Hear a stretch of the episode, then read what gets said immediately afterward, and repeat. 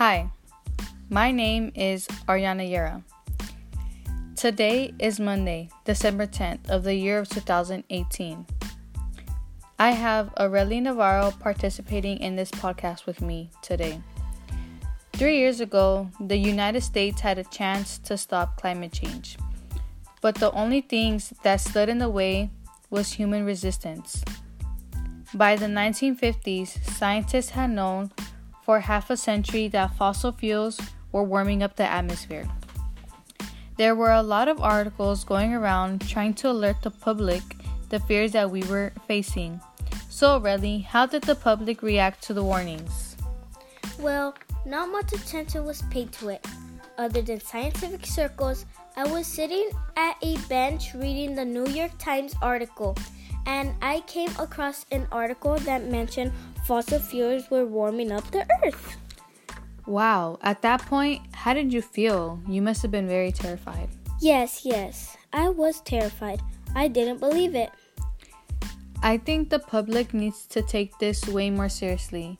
We need to move towards a solution, but how do we move towards a solution when we can't even agree on the problem? What is the biggest things that we have to face with climate change? The problem with climate change has become very obvious over the years. Not only heat waves, but droughts and dangerous wildfires. Wow, with all those obvious problems, how worried are you with climate change right now? Climate change is a serious problem. The droughts have gotten worse, the fires, the weather keeps going up. I believe everyone is used to the idea of climate change, which is not okay.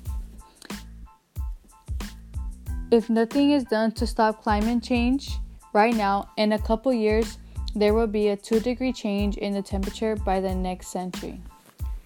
That will cause more droughts, more food losses, and damaging storms, major sea level rises.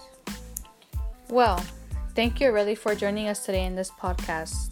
We really appreciate you um, sharing your experiences and your opinions on climate change.